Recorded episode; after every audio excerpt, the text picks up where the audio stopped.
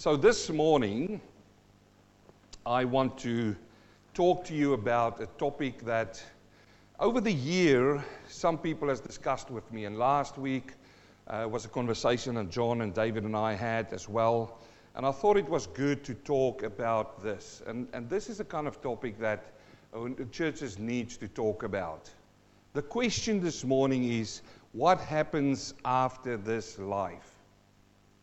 In other words, what happens when you die? Because let's face it, friends, we've got one thing common, all of us. We will die. If the Lord doesn't come back before we die, everybody will die. You say, wow, that is a topic that I'm so afraid of to talk about. Then I, I want to even press more in and talk about it. Because, friends, death is not for us the final act, death is not the final chapter. Death for us is a door into another world. And there are so many questions around death and afterlife in the world today. The world asks the question. The problem is that the world runs to Hollywood to find the answers. And then you get people walking around and they don't know what's going on five minutes or two minutes after you die. What happens to the body? What happens to the soul? But we see movies and we then tell these movies on to other people, and somehow we start to believe what the movies are telling us about life after death. And even more so, this is entrenched into younger children when they watch those movies with you. Because a child's forming years, when they grow up, is more on visual and hearing, not to discover for themselves not to sit down. It's not as if you can take a five year old and they read the Bible with understanding. It is the mental fa- fa- faculty of a person that needs to develop with understanding to understand the Word of God. So when your children watch with you those Hollywood movies about afterlife, the problem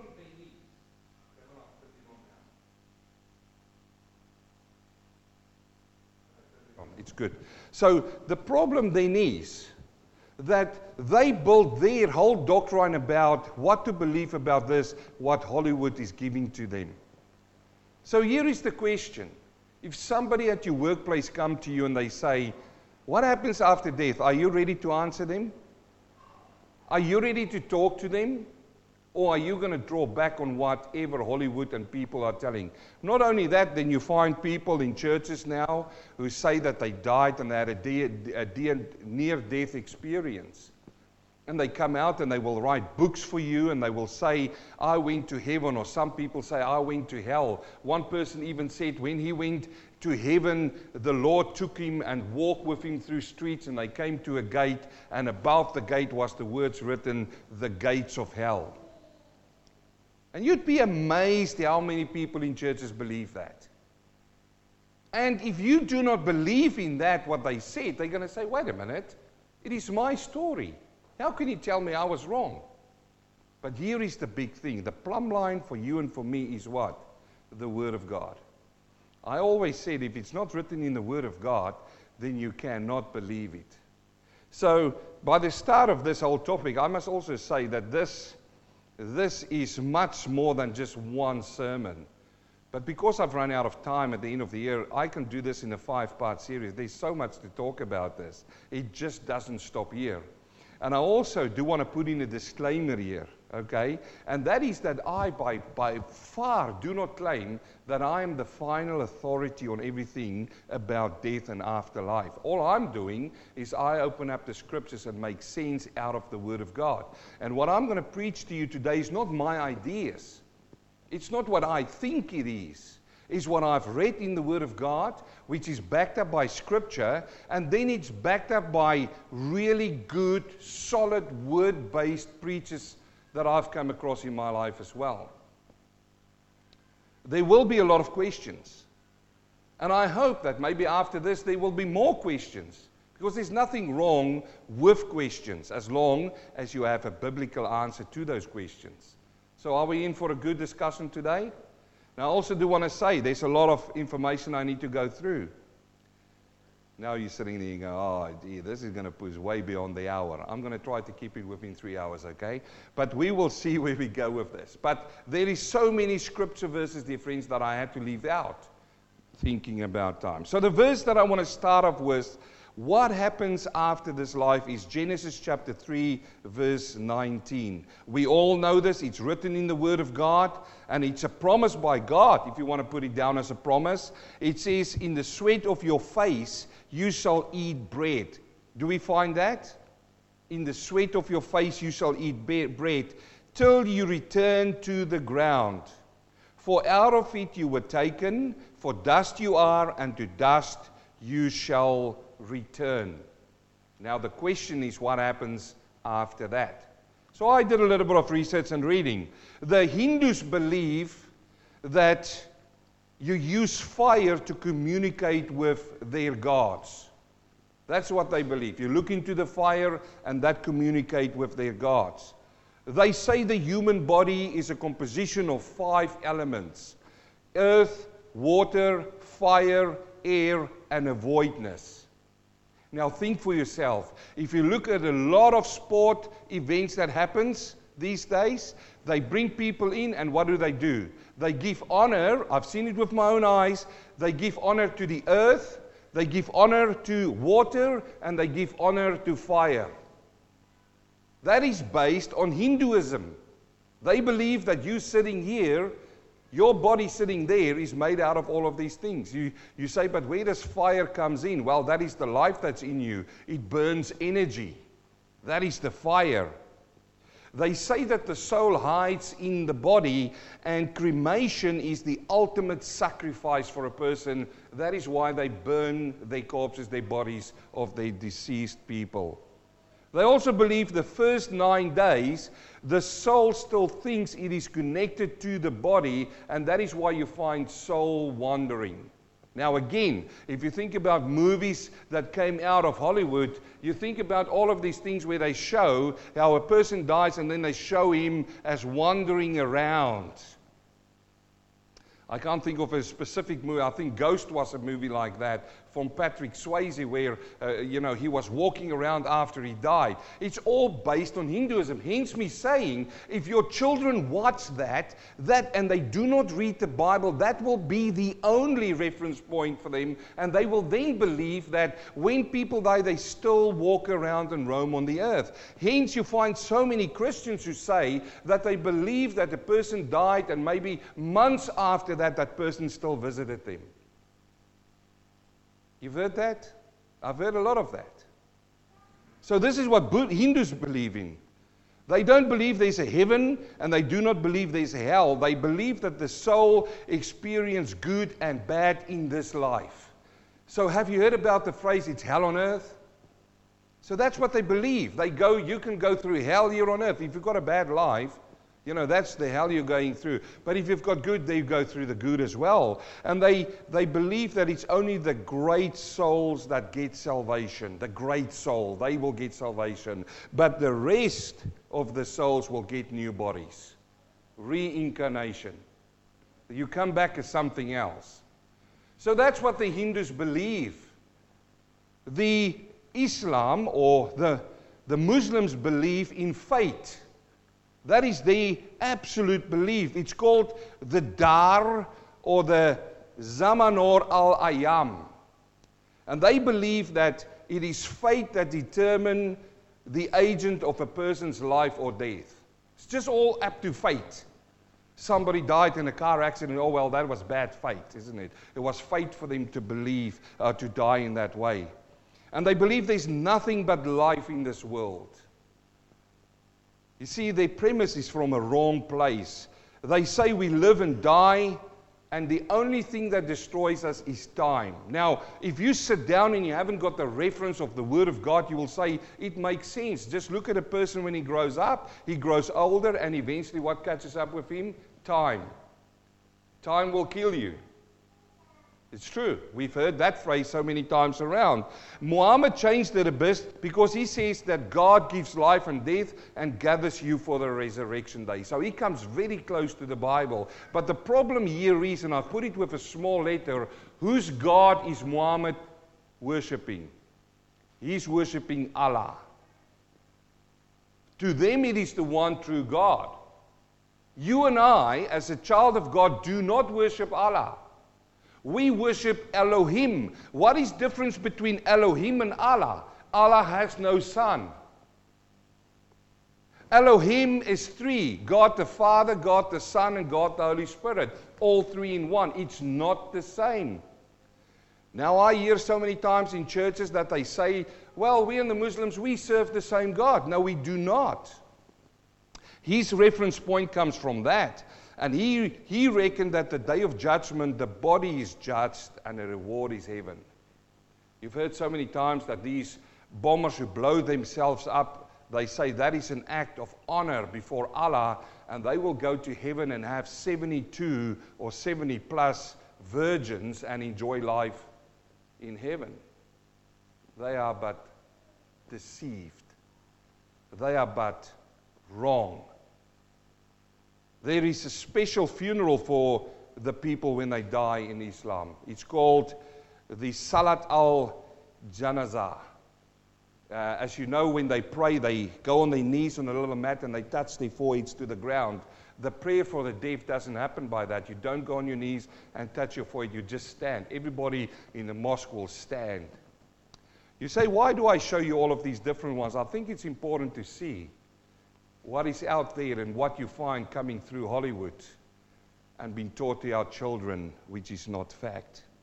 Buddhism believes that the body dies and disappears, but the mind goes on. It, it's kind of similar to Hinduism, but there's fundamental differences here. They believe the mind has existed endlessly and continues on and on. So, so you think about endless past the mind existed. Your mind, which is in your body right now, existed for ages past.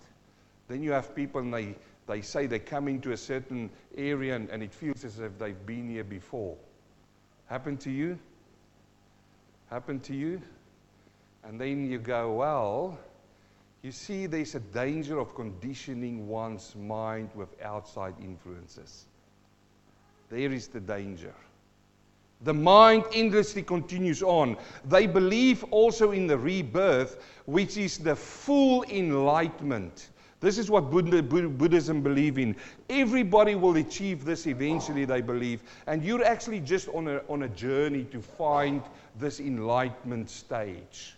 That's the ultimate goal. But these rebirths that happen, you can be rebirthed as a God. But they say, look, it's not good for you to be rebirthed as a God because then you will just be good, but you have to go through troubles as well to get you into a state of enlightenment.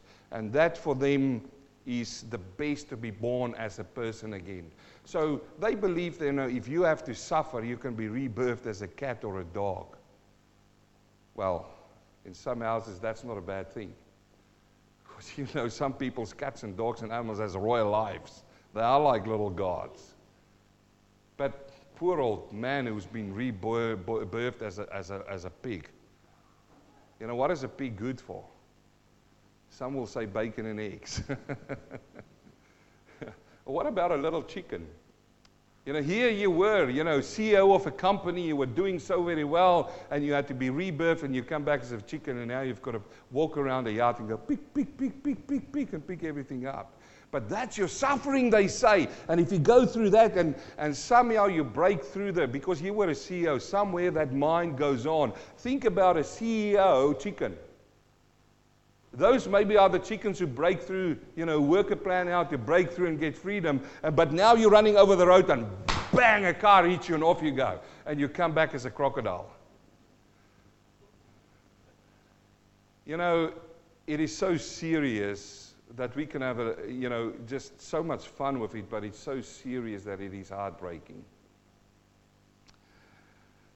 They believe the body is trash and they have a powwow when somebody dies. Now, listen carefully to this because I've come across this in, in, in people who, who believe they are Christians. They pray for the dead to go into a pure land or a positive rebirth.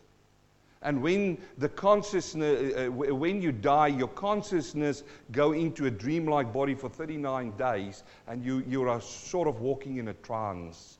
and you get hallucinations. It's all of a lot of nonsense if we sit here, isn't it? But there are thousands and millions of people who believe in it. The Jews, the Jews, and I'm not talking Christians here, they believe that people have a soul, which is called the neshama. The soul lives forever and goes to heaven because they will tell you that, look, we are Abram's little children. Have you heard that one before? And if you're Abram's child, you go to heaven. Doesn't matter what you do. Do good or bad, you go to heaven. You're Abram's little child, and you go to heaven, and, and they believe that you give the body back to God, and they get it out of the Torah. They get it out of the out of Genesis, which I've read to you. They say, For dust you are, and to dust you shall return. A really interesting thing that I found that they do when somebody dies is they rip their clothes. And they find it in the Bible. May I say, a misinterpretation of the Bible. But they rip their clothes and they say that the, the, the sound of tearing that gives more emotion to people, the mourners. But it's also that if you tear the fabric, and you have to stitch it up, it leaves a scar. And so, every person that dies, when a life is taken, it leaves a scar in people's lives. I want to say to you if you're a child of God, death becomes a blessing, not a scar. You say, well, that's hard to comprehend. I'm telling you today that when you're a child of God, you look forward to be with Christ. Death is no longer a fear, it becomes a blessing. I'm not saying taking your life which the Andrews government is now legalizing, I am saying that when God, due the process of time and due his divine intervention and, and through what happens, death becomes a blessing to the child of God. Paul says it. He says, When I'm absent in the body, I'm with Christ. What a blessing that is. They have a Shiva which means they mourn for seven days and you keep away from all joyful things and so on. Now, Christianity also has got a belief, believe it or not. But there's two thoughts here. The one that we want to touch on, and we discussed it a few times, is there's one group who believes in soul sleep. Soul sleep. And they believe that when one dies, you sleep and will wake up when Jesus comes. That, that means your whole consciousness go it's like it, it's like a power cord. You put it off and the light is off and it's dark. You do not function anymore. In the body we know that but also in the mind in the conscience. It's really interesting to find that jehovah witnesses believes this. We, we know all these witnesses don't we they come around to your house and they knock on the door and they're always beautifully clothed and they are so polite and they are so sincere but let me warn you this morning that they are sincerely wrong. And do not invite them into your house because they've got a five point plan. An invitation into your house is the second point. The third one is they get one of the elders to come and visit you as well. And by three, you are so deep in, and they start pumping you full of this nonsense and the nonsense doctrines they've got. So the Jehovah Witnesses believes that after death, a person ceases to exist. First of all, if you die, where you die and there's blood spoiled, they believe that your soul awaits there on that spot. You can have the funeral far away, but they believe your soul is there and then eventually it, it ceases to exist. But in the future resurrection, the souls are made again. You know, you've got to twist the Word of God. You've got to twist people's minds so much to make them believe nonsense like that. Because I'm going to show you the Word of God uh, later on. I start off by showing you the error, the falsity thereof. They believe in a recreation of the soul. The second group who believes that is the Seventh day Adventists. Who's heard about them? The Seventh day Adventists believe the soul is simply passive and resides in the memory of God. So you are sitting here in front of me, I can touch you, I can give you a hug, but you are just but a memory of God. How do you get that through? And, and look, they open up the Bible and they can show you a few verses. But I must say to you that the verses are used out of context. One of the verses they use as proof is Ecclesiastes 9, verse 5. They use this. Ecclesiastes 9, verse 5 says, For the living know that they will die. Do you know that this morning? Who knows this morning in this place that you will die? The living knows that. but the dead know nothing. So, in other words, if you're a living one, you know you're going to die. You've got a, the mental capacity to think you're going to die. But the one, they say there, it says it right there in the Word of God, but the dead knows nothing. In other words, there's no consciousness to think about anything. In other words, you are sleeping like your soul is sleeping. Okay? It makes sense if you look at it like that. And they have no more reward, for the memory of them is forgotten. Now that's misapplied because it talks about the memory of the people of them, but you can apply it also that they say that they lost their memory. There's no more memory. But then you have to believe what the Seventh day Adventists and the Jehovah Witnesses believe that, you know, the soul stops existing and it will be recreated again. But then they say in verse 6 also their love, their hatred, and their envy have now perished. Nevermore will they have a share in anything done under the sun. Now, if you read it like that, and if the way that I've explained it to you, it makes sense, doesn't it? You can make a point based on that verse that when somebody dies, you stop functioning totally. Not only the body, but everything. Ecclesiastes 12, verse 7 says, Then the dust will return to the earth as it was, and the spirit will return to God who gave it. But you, kaput. You can't talk, you can't reason, you can't anything. It stops right there. Now, let me just put this verse now in context so that you can see where this is coming from. You have to read Ecclesiastes chapter 1, verse 1. In fact, you have to read the whole chapter. So, the, the rule that we need to apply, which I like to apply in this church, is context, context, context. You cannot have the verse there and build a whole doctrine which takes millions of people away from God and believe in nonsense, but you didn't put it into context. So let me put it in context here. Ecclesiastes chapter 1, verse 1, that's where it starts. The writer here writes the following He says, The words of the preacher, the son of David, king of Jerusalem. Vanity of vanities, says the preacher. Vanity of vanities, all is vanity. What profit has a man from all his labor in which he toils under the sun? And let me just say, I wanted to read the whole thing, but we, like I say before, we're going to sit here the whole day. I want you to go and read the whole chapter. So, why do I say this brings context to it? Because, friends, the writer is telling us how things are from human perspective in this book, not from God's perspective. He takes this view from where you and I are. And friend, from where we're sitting without a God, think of this without a God, everything is vanity. That's the point he wants to make. That is when we see it now, things that people before us has built. Yes, we get a lot of benefits out of technology which evolves. But somebody comes in and he puts a lot of effort in, he puts all of his energy in to build something and he passes on. It's vanity to him. People might get the building that he's built, but to him, what does that building mean? Nothing. And this is where pre- this preacher is coming from. And he sees it from the perspective of man under the sun. And let me say this it is a mistake to use the Old Testament to interpret the New Testament.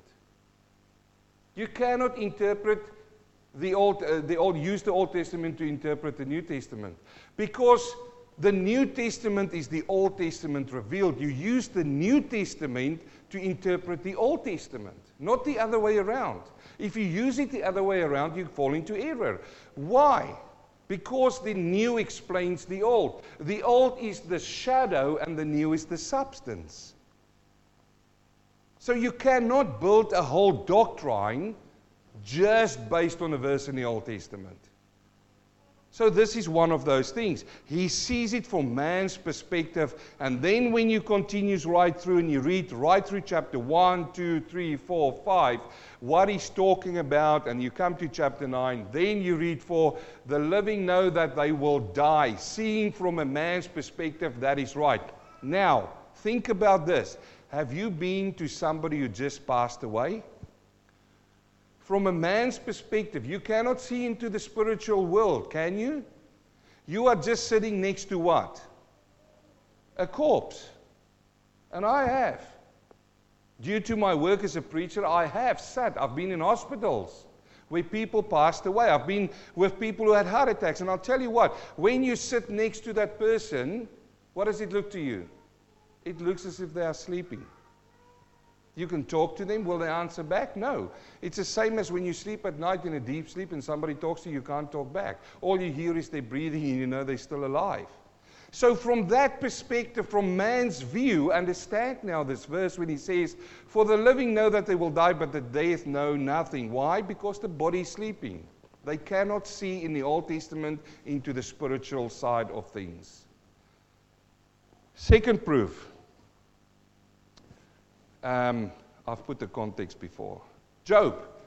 One of these verses that somebody said to me, well, there's Job 14, for instance. Listen now what Job says. Job writes down, Job 14, verse 7 For there is hope for a tree. Listen to this. It is cut down. He says there's hope for a tree, that it will sprout again, that its tender shoots will not uh, cease Though its root may grow old in the, in the earth and its stump may die in the ground, yet at the scent of water it will bud and bring forth branches like a plant. You've seen that happen before, haven't you? You cut off a tree, you think it's the end of it, and what happens? Its roots is still in there, the roots gets water, and what happens? It starts growing again. Job says there's hope for a tree. Now he puts this comparison against a plant. He says in verse 10, But man dies and is laid away. Indeed, he breathes his last. And where is he? That's a good question. Where is he? Well, we've put his body in the ground. We know he's there. The Jehovah Witnesses again will say, well, his body's where he died, his soul is where he died, his body's there, so he's there, and then he's going to stop existing. They like to use this verse. Where is he? In verse 11, he says, As water disappears from the sea, and as river becomes parts and dries up, so man lies down and does not rise, till the heavens are no more. They will not awake nor be roused from their sleep. You see? Now they say again, their soul sleep there. They will not awake nor be roused from their sleep. Until when? Until the heavens are no more. When is that going to be? When Christ comes. So if you look at that, you go, wow, it makes sense. Now he asks a question. He says, if a man dies, shall he live again? Good question. Good question, Job. All the days of my heart service, I will wait till my chance comes. So let's ask the question if a man dies, shall he live again? So again, you need to put this in context, like I've done. You need to go back to Job chapter 14, verse 1. Again, Job, like the preacher in Ecclesiastes, see and writes from man's perspective. Remember, he's in the Old Testament. He hasn't got the New Testament yet. He hasn't got Christ yet and seen Christ. Christ hasn't walked on the earth and died and went into the grave and risen again. He has got none of that. All he has is his experience. And the only measurement that Job has is to look at plants. And he says they've got more hope than you and me. How terrible is that? How comforting is that if I stand here this morning and I say, you know what? Trees and plants has got more hope than you. Do they? No. Now, the context here is 14 verse 1. He says, Man who is born of a woman is of a few days and full of trouble. I like that verse. He who comes forth like a flower and fades away, he flees like a shadow and does not continue. You see where he starts? He, again, like the preacher in Ecclesiastes, starts from man's view. He sees it from man's view, not from God. So, this is about soul sleep, but I'll answer that in another minute. Let's have a look now at Moses, for instance. Why is it not coming up? There we go we see an example of people who didn't sleep like Moses and Elijah on the Mount of Transfiguration. Now, they spoke with Jesus, didn't they? So they were dead, Moses and Elijah, but they were still in a mental capability to be able to speak to Jesus. And what about Revelation chapter 6, verse 10, where he says that they see the people after death talking to God, and what did they cry out? They said, How long, God, how long? These were people who were killed on the earth. So if we believe how the Jehovah Witnesses believe or the Seventh day Adventists believe, then we must say the Bible is wrong. Then we must say that Revelation chapter 6 we need to take out. I do not personally believe in soul sleep, but let me prove in the Word of God. There's a second thought in Christianity about death. Remember, the first one says you're going to a soul sleep. The second belief in Christianity believes that death is only a door into another life. And here we find two, again, there's so many. Look, I say, I, like I said before, I can stand here for hours because there's so many offshoots of this. I'm just scratching at the surface here. And hopefully it makes sense to you. You see, Roman Catholics now believe in purgatory. Have you heard about purgatory? Now, in purgatory, they believe that it is the condition of the soul of the dead to die with punishment. You have to go into a punishment. In other words, there's a waiting room for you after you die, and you will be punished for all of your sins there. And after you've suffered and you were purified, then you will be let into union with God in heaven. In other words, they say your soul go into a, a limbo stage. Jehovah's Witnesses call it soul sleep. Seven day Adventists call it soul sleep. They call it purgatory. You go into this holding room. I spoke to a Roman Catholic once, and again, I, am not trying to make fun out of it because if it wasn't so serious, you can make fun out of it, but it is a serious situation. I said, Where is purgatory? Where is it? Under the earth? Is it in. They, they, some of them can't even tell you. They say it's somewhere in heaven, but it can't be into the third heaven. So I made a joke that day, I must admit. I said, so we've got to watch out so that the airplanes don't fly into purgatory. You'll have a whole plane full of people going through purgatory. Um, I do not believe in purgatory. So the question then is after all of that, what does the Bible teach?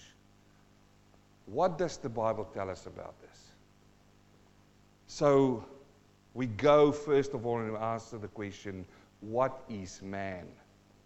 To be able to answer that, you remember the Hindu said that man consists out of five parts. What does the Bible say you and I consist of? We find a few hints. In 1 Corinthians chapter 7 verse 34, Paul writes to Corinthians. He says, "The wife and the virgin are different." And again, please, I parachute in here. I want you to read the whole passage for context. But he's talking about marriages and he's talking about not getting married at this point in time. He says the wife and the virgin are different. The unmarried woman cares for the things of the Lord that she may be holy both in, look at this, in body and in spirit, that she might be holy in body and in spirit. But she who is married cares for the things of the world, how she may please her husband. Now, it's nothing wrong with wives, it's a blessing from God. It's not degrading to wives. Christianity is the only, is the only, I don't want to call it religion, but let's call it for the namesake religion, who puts a man and a woman on the same equal level. The only one. Women and men has got the same rights before God. Not when it comes to preaching, but let's not go there right now. So he says it right there. He says the holy, both body. Now you can look at that and you can say a person is a dichotomous being. You know what dichotomous is? A two part being. It's body and soul. And this is true. Because your body is not who you are. Oh, praise God for that. Praise God, my body is not who I am. Who I am. You know why, Janelle?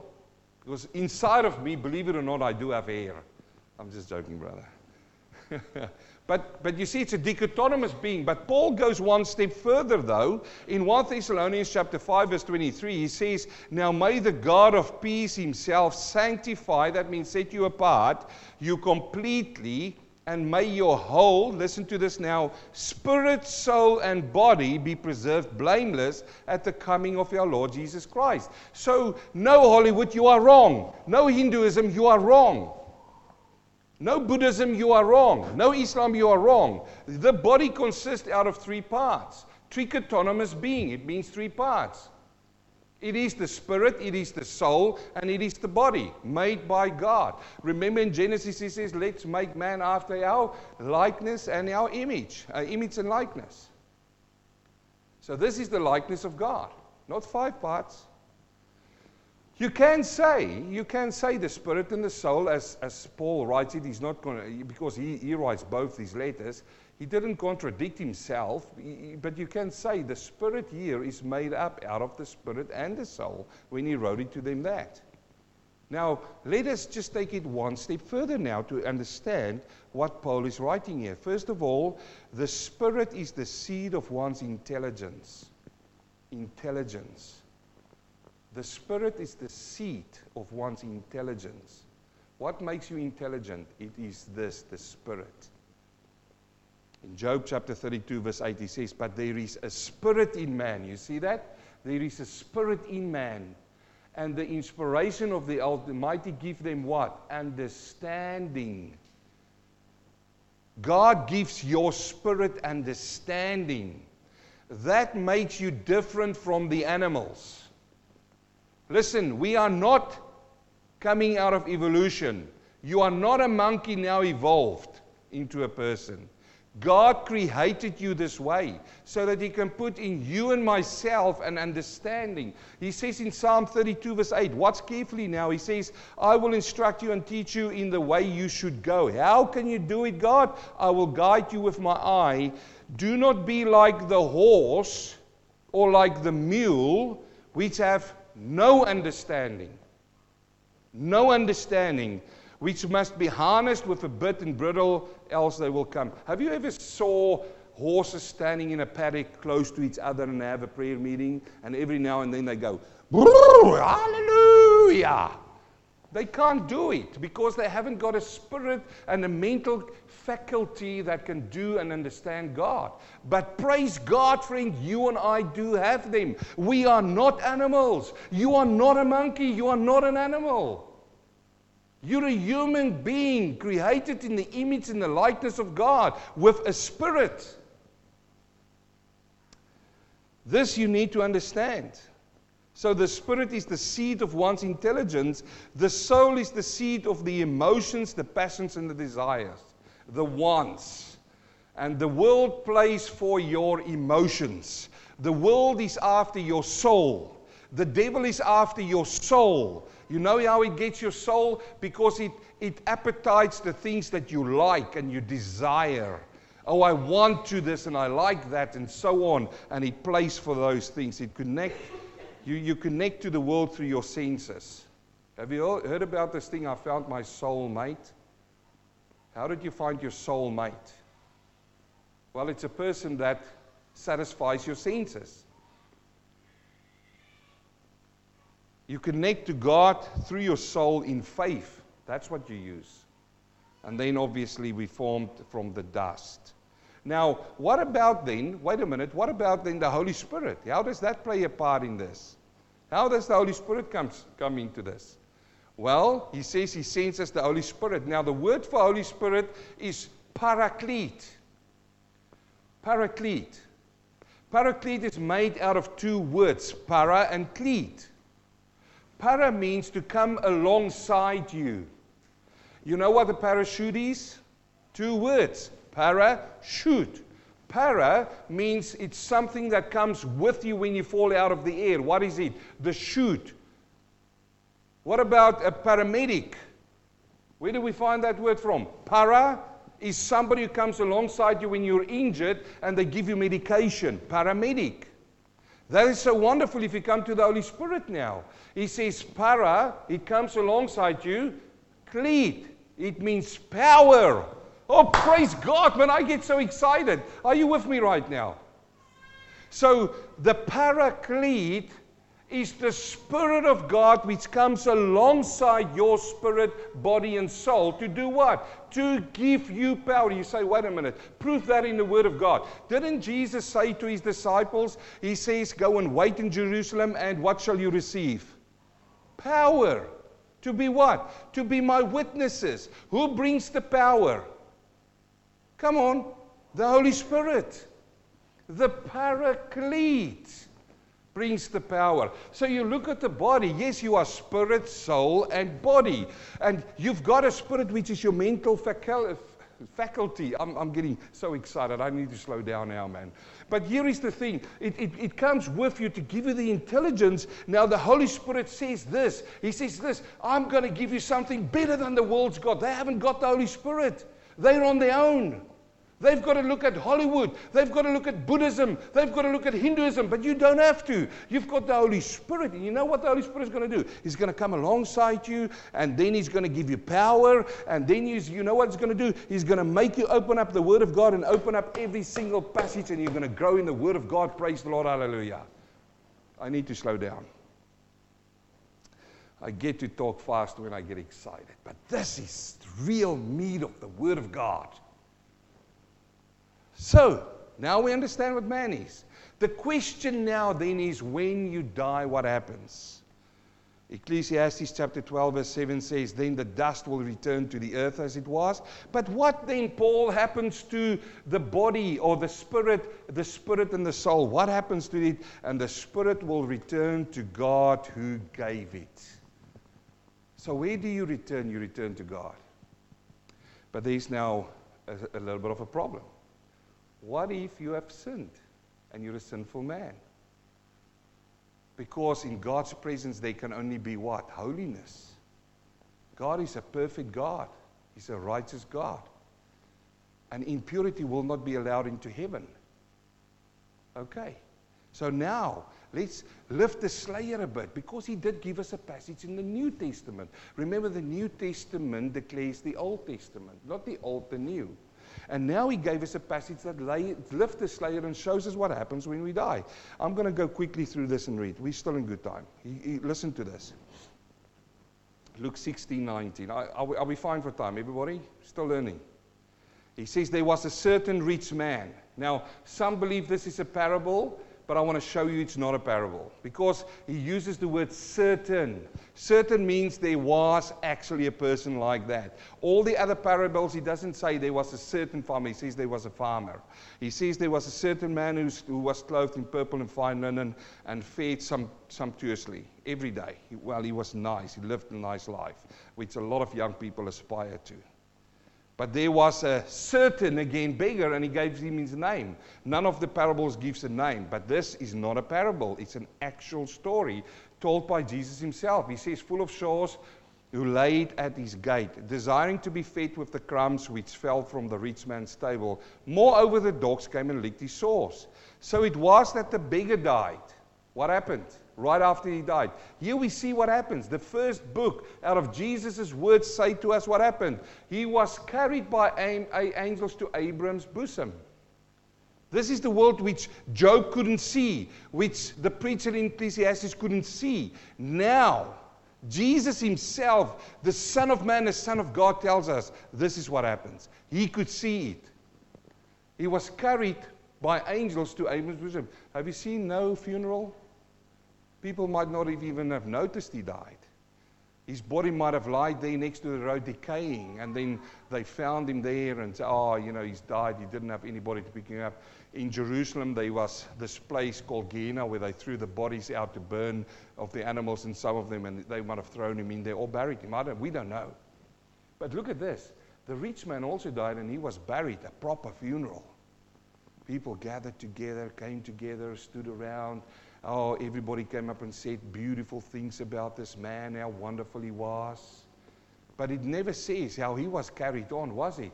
Now it says there in verse 23, and at beginning of ta- and being in torments in Hades, he lifted up his eyes and saw Abram afar off. Now, notice, is this soul sleep? No, this man can see. He lifted up his eyes. Not his body. His body was buried. We saw that in the previous verse. The, the body was lying there waiting for the dust. Here is his soul. Here is his inner man, his body, uh, his spirit and soul. He lifts up his eyes. He saw Abraham. So, in other words, he could recognize Abraham. Then he cried and said, So, in other words, he could speak. He says, Father Abraham, have mercy on me and send Lazarus to, so that he may dip his finger in the water to cool my tongue. Um, to, he could feel.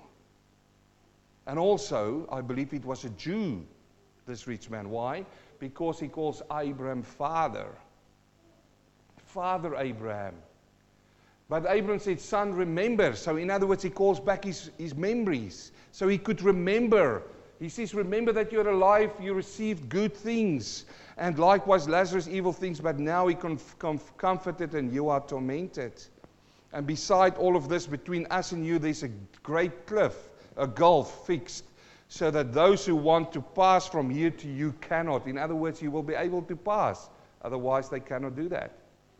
Nor can those from here pass to us. I like this now because all of a sudden this godless man becomes an evangelist. Have you noticed?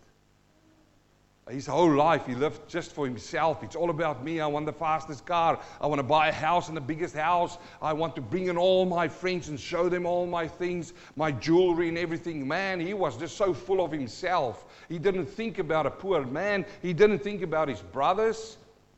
But all of a sudden now he's an evangelist. Why? He says in verse 27, then he said, I beg you therefore, Father, that you should send him to my father's house. For I have five brothers that he may testify to them, lest they also come to this place of torment. Abram said to him, They have Moses and the prophets, let them hear them. And he said, No, no, Father Abraham.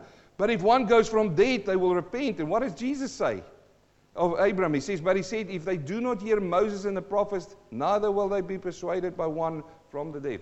What is Moses and the prophets today? It's the word.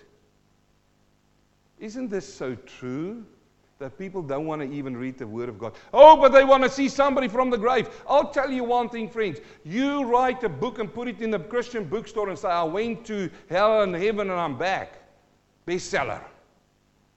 Bestseller. They want to hear from somebody who was out of death. Well, not even more because there's been so many people now dead and come back.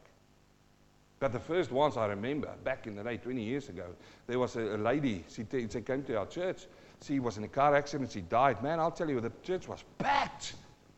Packed. I haven't seen so many people in our church. I thought, what's going on here?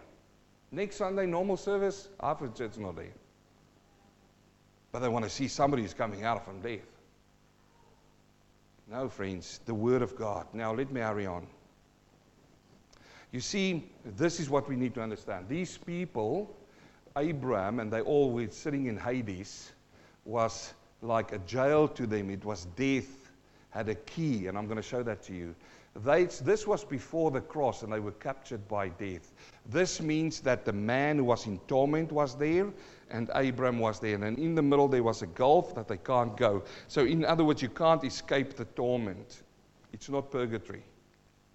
It's not purgatory. You can't escape it to go and spend some time with Abraham into what is, let's call it paradise, because I'll show you why I say it's paradise. So, under the earth, in Hades, there was this place of torment and paradise. One is for comfort, Abraham says it himself. And you can't go between the two places. Now, we need to understand why I call it paradise. We go to the Word. Luke chapter 23, verse 42. Remember Jesus hanging on the cross? They curse him. He turns to one man who says to him, Please forgive us. Please forgive me because you don't deserve to be there. That's my words. My... And then in verse 42, Jesus said to him, He said, or he said to Jesus, Lord, remember me when you come into your kingdom. Your kingdom. Now, now Jesus could have said, Jesus said to him, Assuredly I say to you today, you will be with me in paradise. He didn't say you'll be in my kingdom. You've noticed. He said, You'll be with me in paradise. Where was paradise? Paradise at that point in time was where Abraham was, underneath the earth. Why? Because death still captured them. Nobody conquered death yet. That's why I say this happened before the cross. Before the cross. Now let's lift the curtain a little bit more. In Revelation chapter 1, verse 18, Jesus, in his own words, says the following. He says it before as well, but like I said, there's so many scripture verses. When he appeared to John in the Isle of Patmos, he says, I am he that, is, that lives and was dead, and behold, I'm alive forevermore. Amen. And listen to this have the keys of hell and of death. He's got the keys of hell and of death. What did he do? He was the first one who was dead, and then he was resurrected out of the dead. So he's the first one to break open the door. Let's call it that, but it's called a key. So remember, this is before Jesus died. now we see what happens in Ephesians chapter 4, verse 7. Jesus Christ was risen from the dead. He walked with the disciples for a short while, and then what happened one day? He was taken up on the clouds. He ascended on high. Paul writes about this in Ephesians 4, verse 7. He says, But to, to each one of us grace was given according to the measure of Christ's gift. Therefore, he says, When he ascended on high, who is the he? It is Jesus. When he ascended on high, look at this now. He led captivity captive. What's he talking about there? He led captivity captive. Before the cross, who was the captivity and the death? Abraham. Lazarus, the rich young man, uh, the, the, the poor beggar. And you can name them David. You can name all of the Old Testament uh, Lot, uh, Lot, Noah. You can name all of those people sitting there and waiting there. And now he says he led captivity captive. Now you might say, well, just stop there. You prove it further. Read on. And he gave gifts to men. Now, verse 9. Now, this, he ascended. What does it mean but that he also first descended into the lower parts of the earth? Again, I give to you that he descended into this place where Abraham was. He says, who descended first and then descended into the lower parts of the earth. He who descended is also the one who ascended far above heavens that he might fill all things. All things. So I'm, I'm explaining to you the Word of God this morning that there was this place which was Hades and paradise before the cross. And everybody who died before the cross went into paradise, but it was still captured by death. Christ came and he had the keys of death, opened it up, and when he ascended on high, they went with him. 2 Corinthians chapter 5 verse 8. He says, "We are confident, yes, well pleased rather to be absent from the body and to be present with the Lord." There's no state in between this. He says if you're absent from the body, you die, the body goes to the grave. You, the soul and spirit will be present with the Lord. Present with the Lord. Hebrews 9:27 and and, and as it is appointed for men to die once, after this comes judgment. Judgment. So when you die, I finish with these words. There's a funeral for your body, it returns to the earth. I absolutely believe in the Word of God teaches that your soul and your spirit lives on and will be conscious. You will go to heaven your spirit and soul will go to heaven where Christ is. We will be with him, Paul says. Your body goes to the earth. Paradise is with Jesus right now. We will wait for the resurrection. Now, this is why I said there's so much more, and I've run out of time. The resurrection will happen where your spirit and your soul will be resurrected with this earthly body. Now, friends, there's, there's some things in the Word of God which I can't explain. Because somebody said to me, What about somebody who died 100 years ago and the body is dissolved into. Well, God first, when He made, He made people out of dust, out of nothing. And He can surely call a body back out of nothing. I, I can't dabble into that, but I know God can. And the Holy Spirit returns to God. I think I've said enough for today. It's a lot in there, isn't it? We've done it good in time, didn't we? Have we learned something today? And again, like I say, I do not hold to be the final authority on this. I know that it might have opened up a lot of more questions, and praise God, questions is always good. Um, so let's pray, and then we'll sing. Heavenly Father, we thank you this morning for your word. Your word is a light unto our feet and a lamp unto our path. And Father, this morning I thank you, Lord, that, that we've got a, first of all, Father, we've got the assurity and the confidence that Jesus died and conquered death. And by that, He opened up a pathway for us to be with Him forever.